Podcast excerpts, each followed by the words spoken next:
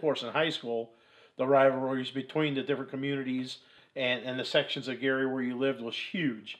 To describe the rivalries, it's just something that it was inbred. You knew it.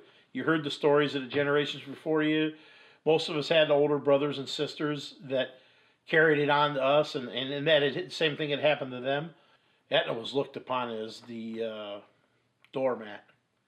We were, for lack of better words, the kids from the other side of the track.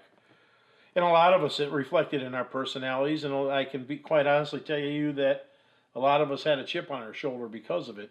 We weren't as affluent or successful as the folks on the other side of the tracks in Miller.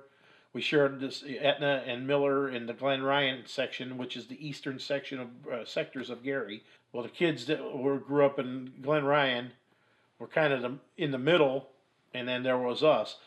You have to understand that back in the day, Miller was a very affluent community with an extreme amount of successful people. A lot of your Jewish merchants were Miller residents that lived in Miller and had businesses in Gary. So for us growing up in Etna, we always felt inferior to the people in Miller, and found at times it was hard to fit in as well. I mean, you can still to this day run into folks if you're in a restaurant in Gary and Miller where we grew up, and you know, the first thing that in the back of your mind, you may not say it now, but the first thing in the back of your mind is you remember that was the guy that was from Miller, not Etna. And there was a special bond for us from Etna because we felt like we were in a war against the rest, especially when it came to the kids we interacted with in Miller. I remember having several experiences. I had an experience once in high school that I always remember.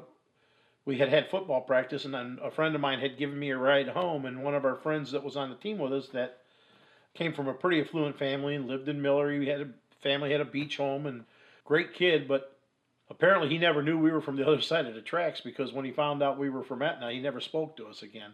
I remember getting dropped off in front of my house, and he was with my buddy that dropped us off, and he said, well, who lives here? Because we just lived in average two-bedroom wood structure homes and nothing fancy, but it was a wonderful place, and so yes, we always, being from Etna, we always had a chip on our shoulder that we were from the wrong side of the tracks.